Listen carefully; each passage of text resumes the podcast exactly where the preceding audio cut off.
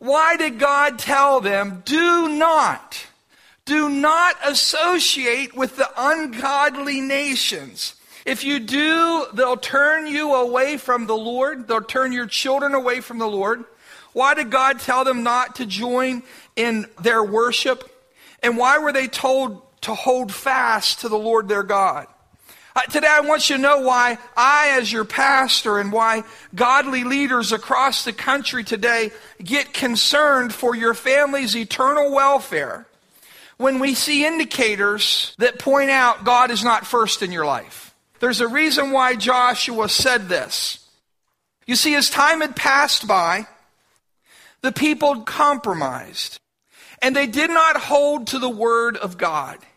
And right now in the book of Jeremiah, we see that the consequences of their choices begin to catch up with them. We heard that last week. God promised them, if you turned from the Lord, you're going to suffer. Friend, the saying is just as true today as it was thousands of years ago whenever Moses said it to the two tribes in the book of Numbers 32. He said to them, be sure of this. Be sure that your sins will find you out. In Jeremiah, we find here that the sins of the people is finding them out. Jeremiah prophesies, we don't have a whole bunch of time, but if we took the time and we look back, Jeremiah prophesies to the people of, about this judgment that is about to overtake them. Jerusalem had to be punished because of her oppression. The wickedness of Jerusalem was so profuse that it gushed forth like filthy, dirty water. Unless she would take warning, unless she would repent, she would become desolate. That's what Jeremiah said to him. And Jeremiah says to him earlier in the chapter that God would have Babylon glean Jerusalem as one gleans a vine when gathering grapes. Now, Jeremiah chapter 6, verse 10, that's where we're going to start. And it says, To whom can I speak and give a warning?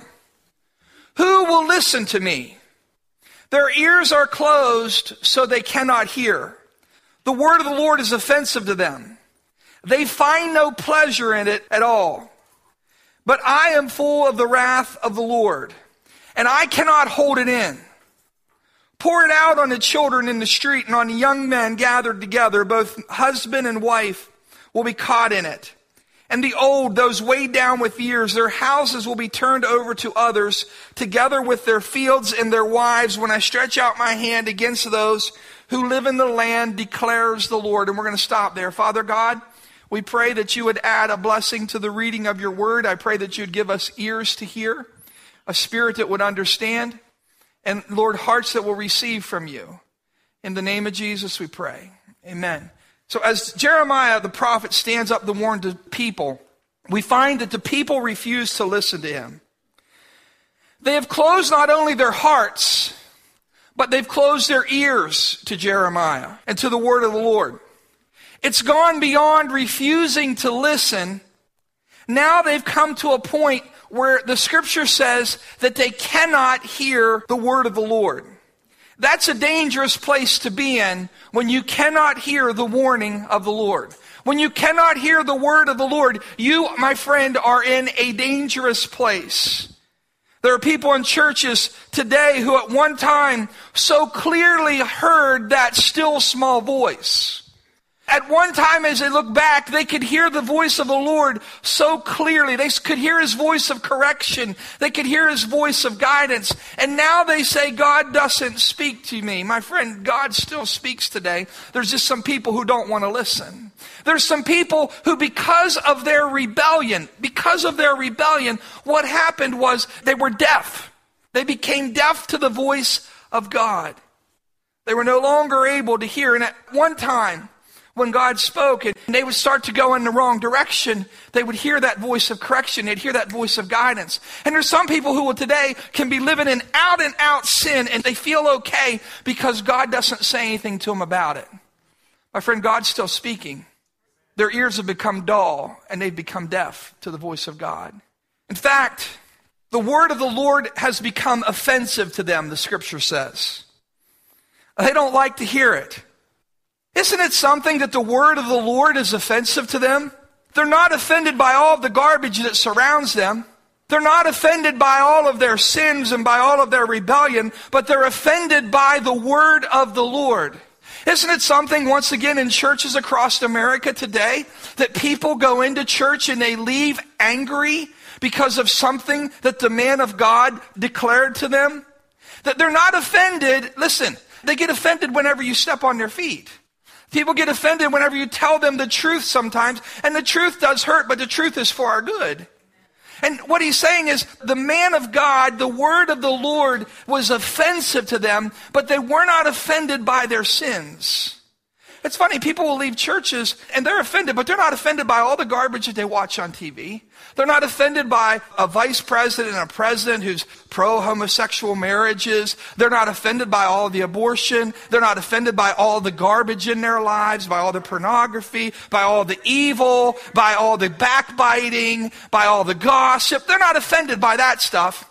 But they're offended at the man of God. Can I just say this to you? I'm getting a little fed up with that. That it's terrible in America that we will be offended at the word of God. We should have hearts we should have hearts today. We should have hearts today that when God speaks to us, that we fall on our faces before Him and we thank Him for His kindness and His grace and His mercy to us.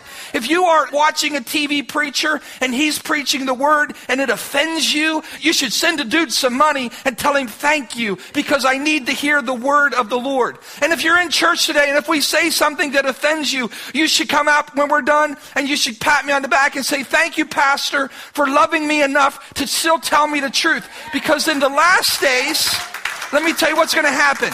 People are going to gather to themselves teachers who have itching ears who will tell people what they want to hear. My friend, they're going to tell them what they want to hear the whole way to hell. They're going to tell them what they want to hear the whole way to the destruction of their families, to the destruction of their society. And Jeremiah the prophet, Jeremiah had a horrible job. He had a horrible job. He would get up and he'd preach his heart out, and people hated him for it. They hated, he was beaten. He had all kinds of terrible things. And the hardest thing was this message from the Lord was upon his heart and it was burning inside of him. Why? Because he loved the people. He cared about their future. He saw the destruction that was coming and they would not listen. Verse 11 reminds us, it reminds me as you read that of someone who is vomiting. And I don't want to gross out, but you ever get like sick and it starts to build up and you're like, oh, I don't feel good.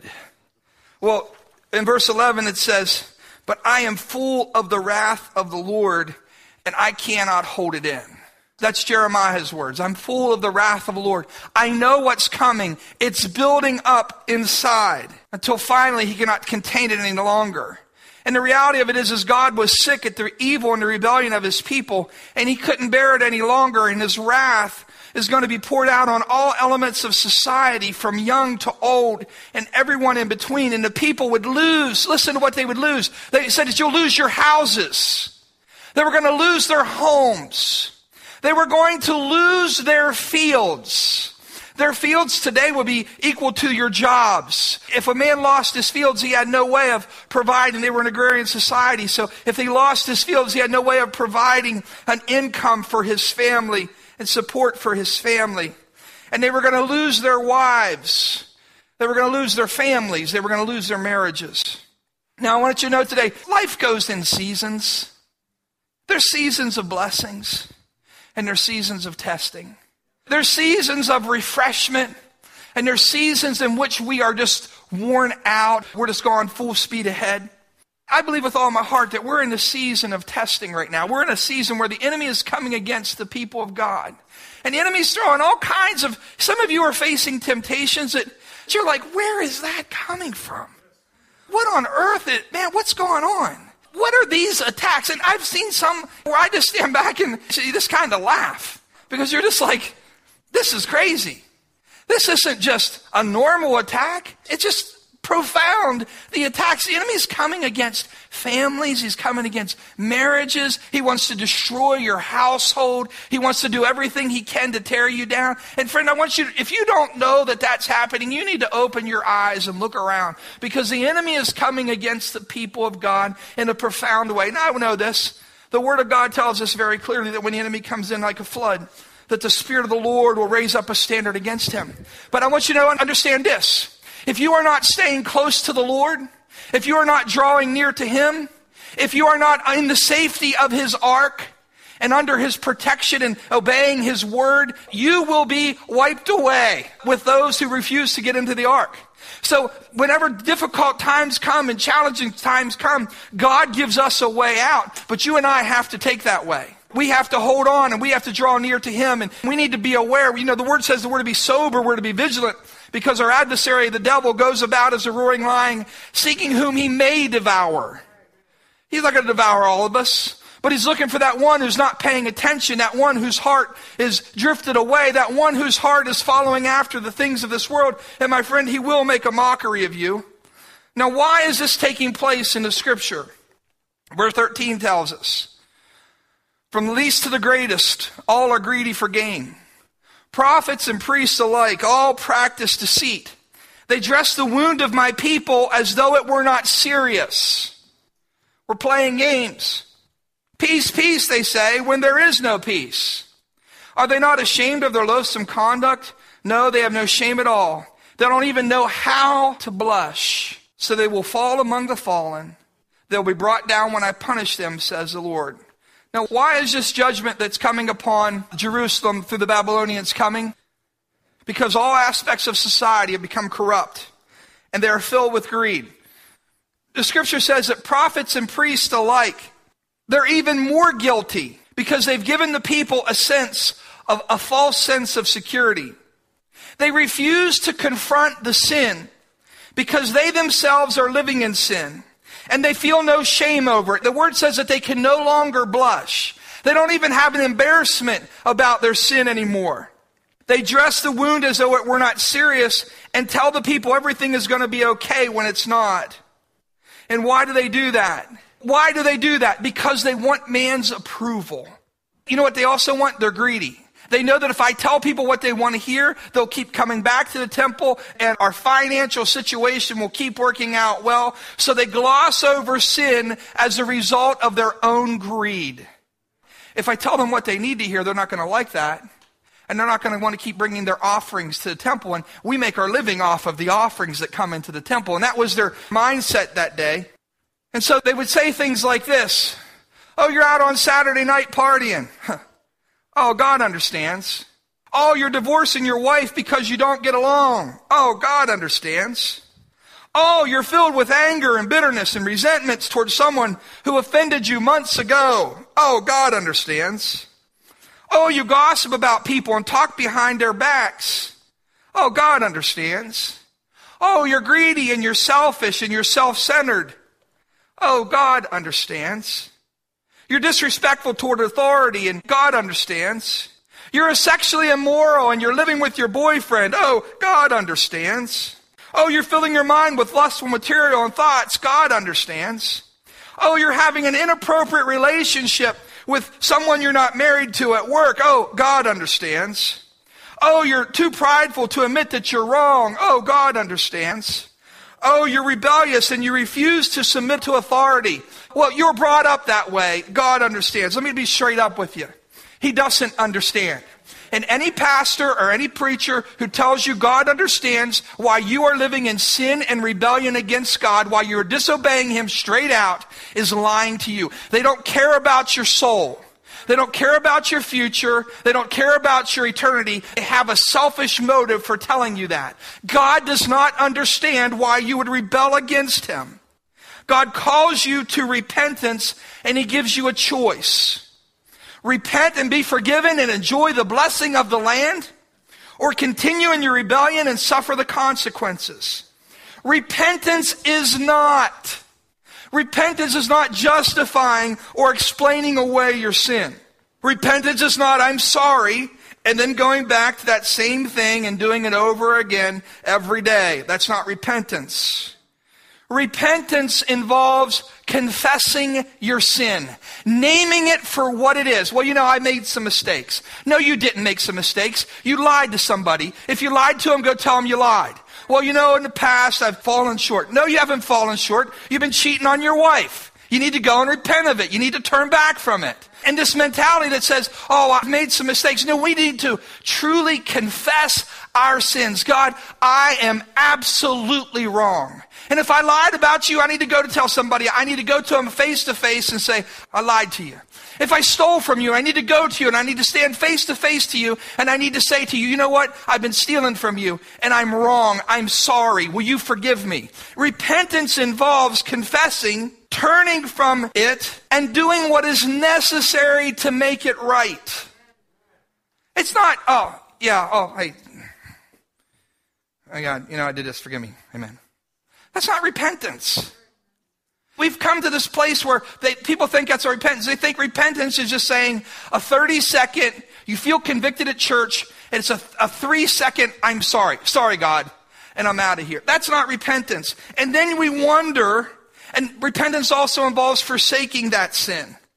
If you're still doing the same old thing that you repented of, you've not repented.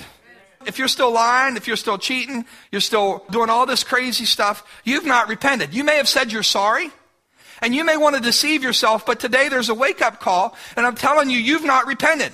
If you're still doing it, you are still dead in your trespasses and sin. You need to be made alive in Christ Jesus. You need to have him take that old man and put him to death, put to death whatever belongs to the sinful nature, and allow Christ to resurrect you and bring you back to life. This is what the Lord says, verse 16. Stand at the crossroads and look. Ask for the ancient path Ask where the good way is and walk in it, and you will find rest for your souls. But you said, We will not walk in it. Now, someday I'm going to do a whole message on this verse, but we're not going to be able to do that today. But here's the reality some of you stand at a crossroads.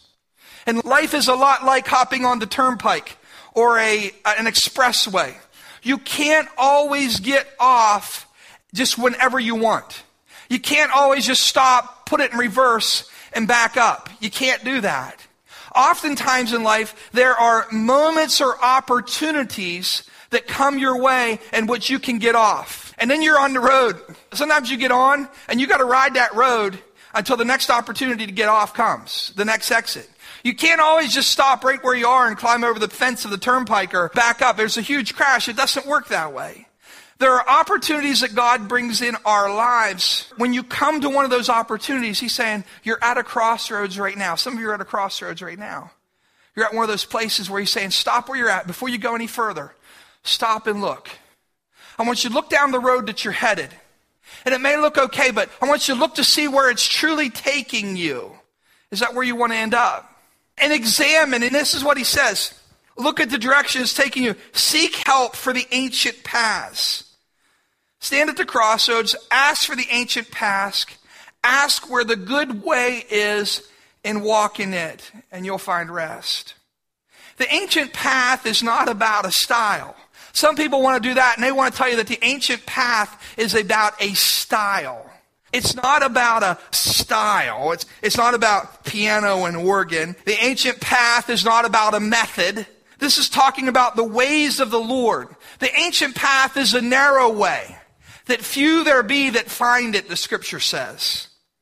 It's not the broad way that leads to destruction. You're to seek it out, and when you find it, you're to follow it, for it's a good path that leads to rest for your soul. It's a good path. It's not the easiest path. It's not the broad path. You got to seek out the ancient path. You need to find the ways of the Lord and walk in them. Sometimes they don't seem, it seems so much easier just to stay on that broad way. But the word says that the broad way is the way that leads to destruction. And many there be that follow it. Now, verse 17, he says this. He says, I appointed watchmen over you and said, Listen to the sound of the trumpet. But you said, We will not listen. Therefore, hear, O nations, observe, O witnesses, what will happen to them. Hear, O earth, I am bringing disaster on this people, the fruit of their schemes, because they have not listened to my words and have rejected my law. What do I care about incense from Sheba or sweet calamus from a distant land? Your burnt offerings are not acceptable. Your sacrifices do not please me. The people refused to listen. And back then, they didn't have text, they didn't have early warning systems, they didn't have cell phones. And so they would set up a number of things. They would set up a signal fires. And they would burn signal fires. They would send a messenger who would come and provide them with warning. They would set a watchman on the wall and he would sound the alarm. But these people refused to listen to the messengers that God sent them. They refused to listen to the alarms and they said, We're not going to listen. We're not going to do it. We refuse to listen. They've hardened their hearts. And the people felt secure. First of all, the priests were telling them everything's okay. Guys, don't worry about it.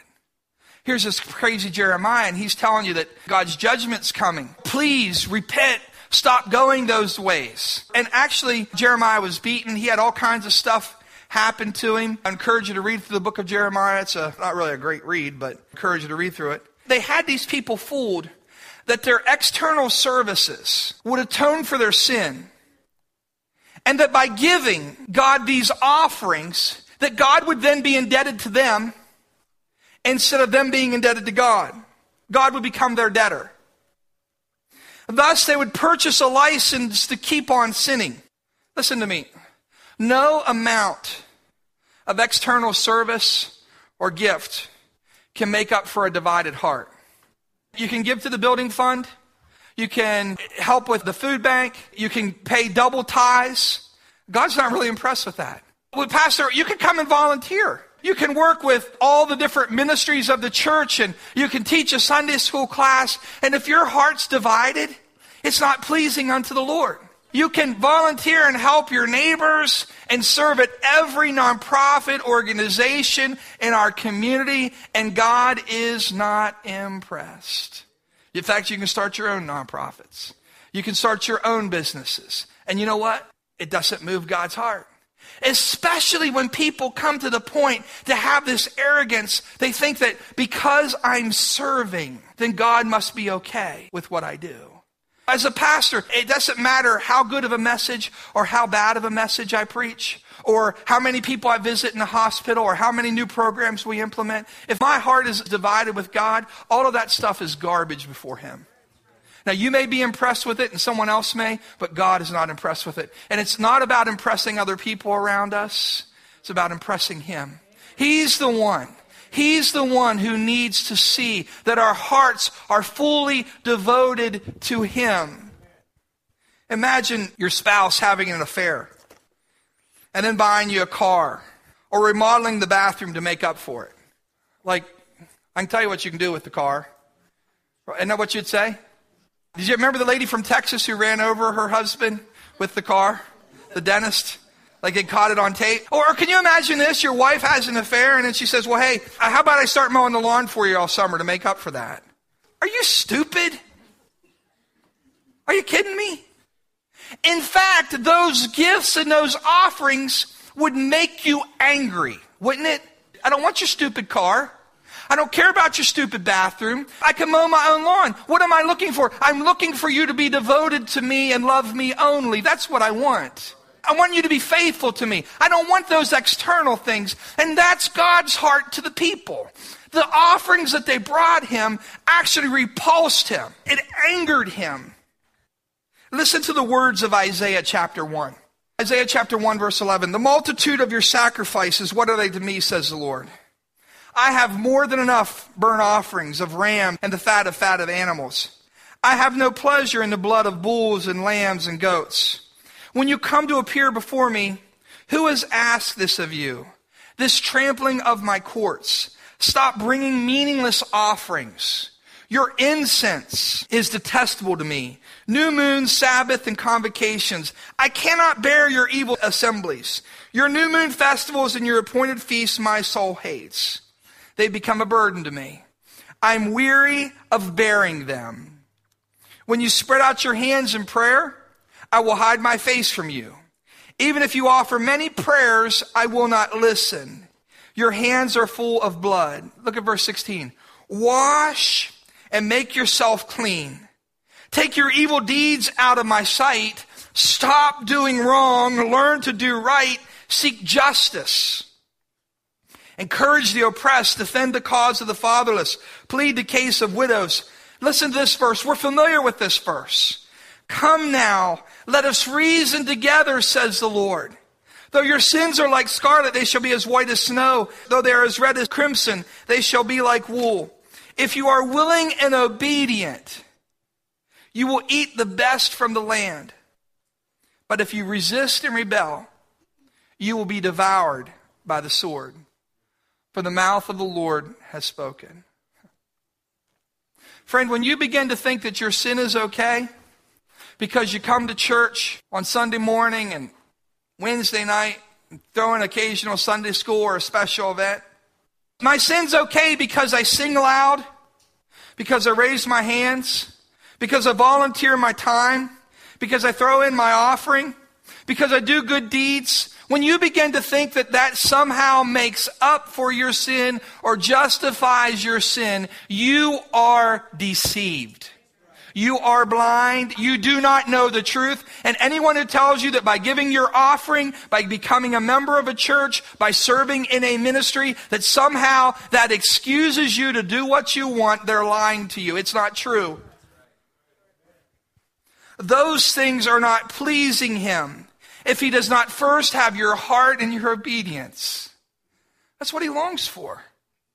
He longs for your heart. God longs for your heart. He longs for your desires to be upon Him, your love to be for Him. Listen to verse 21. Therefore, this is what the Lord says. I'll put obstacles before this people. Fathers and son alike will stumble over them. Neighbors and friends will perish. This is what the Lord says. Look, an army is coming from the land of the north. A great nation is being stirred up from the ends of the earth. They are armed with bow and spear. They are cruel and show no mercy. They sound like the roaring sea as they ride on their horses. They come like men in battle formation to attack you, O daughter of Zion. We have heard reports about them, and our hands hang limp. Anguish has gripped us, pain like that of a woman in labor. Do not go out to the fields or walk on the roads, for the enemy has a sword, and there's terror on every side. O my people, put on sackcloth and roll in ashes. Mourn with bitter wailing as for an only son for suddenly the destroyer will come upon you. This is God speaking to Jeremiah. I've made you a tester of metals, and my people the ore, that you may observe and test their ways. They are hardened rebels, going about to slander. They are bronze and iron. They all act corruptly. The bellows blow fiercely to burn away the lead with fire, but the refining goes on in vain. Underline that in your Bible. The wicked are not purged out. They are called rejected silver because the Lord has rejected them.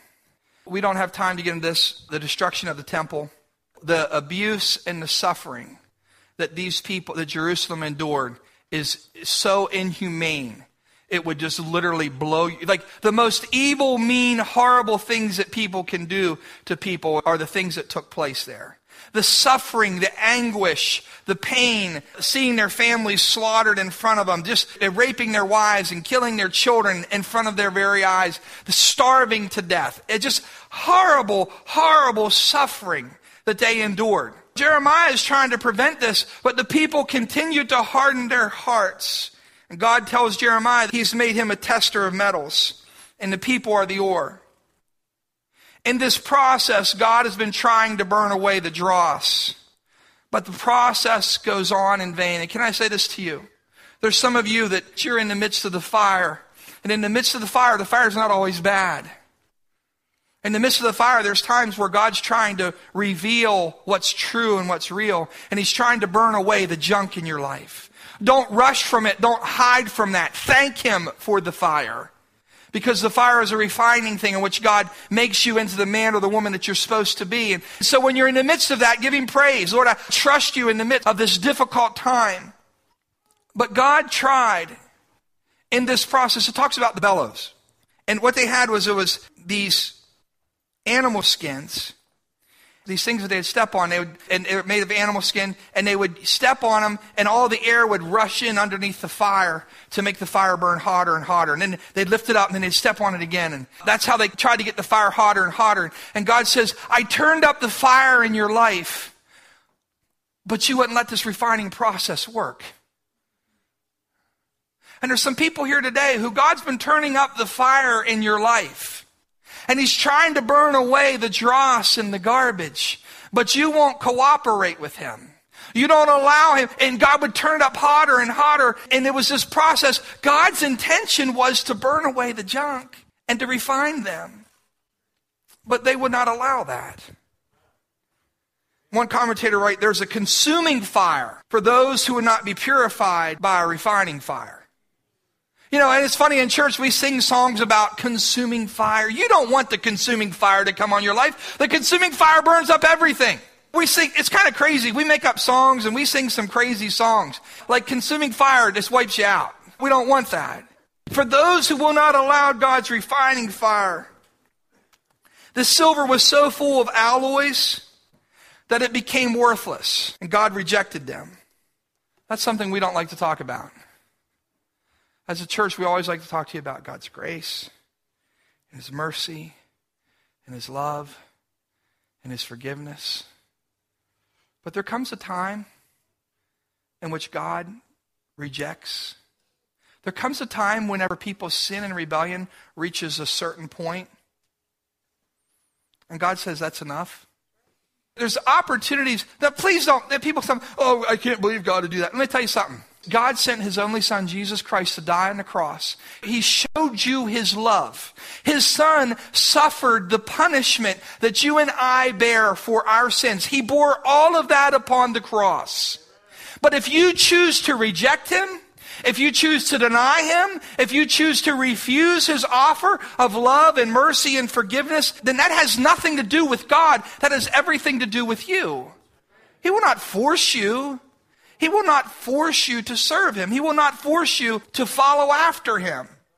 They refuse to allow God to remove the impurities from their lives and they continue on in their own stubborn ways, headed for destruction. This is the hard part. I have no doubt, there's not a bit of doubt in my mind, that there are people who attend Lighthouse Assembly of God who are stubborn and who keep rejecting God's word. And they will spend eternity separated from Him. I have no doubt, there's not a doubt in my mind, that there are people who walk in our doors and refuse to listen to the voice of God. Now, you know what? They may be a Sunday school teacher, they may be a ministry worker, and yet their hearts are going after other things. Why is that? Because the inclinations of their hearts are evil and they refuse to turn. And the word they heard today will stand in judgment over them. Remember, he called the people who are watching, the nations. He said, You will stand in judgment. You are witnesses of this. This is what's coming their way. But in the midst of it, God gives them opportunity after opportunity to repent and to turn. And as I said that to you, you know, one of the most difficult things as a pastor is this and we go through seasons of this.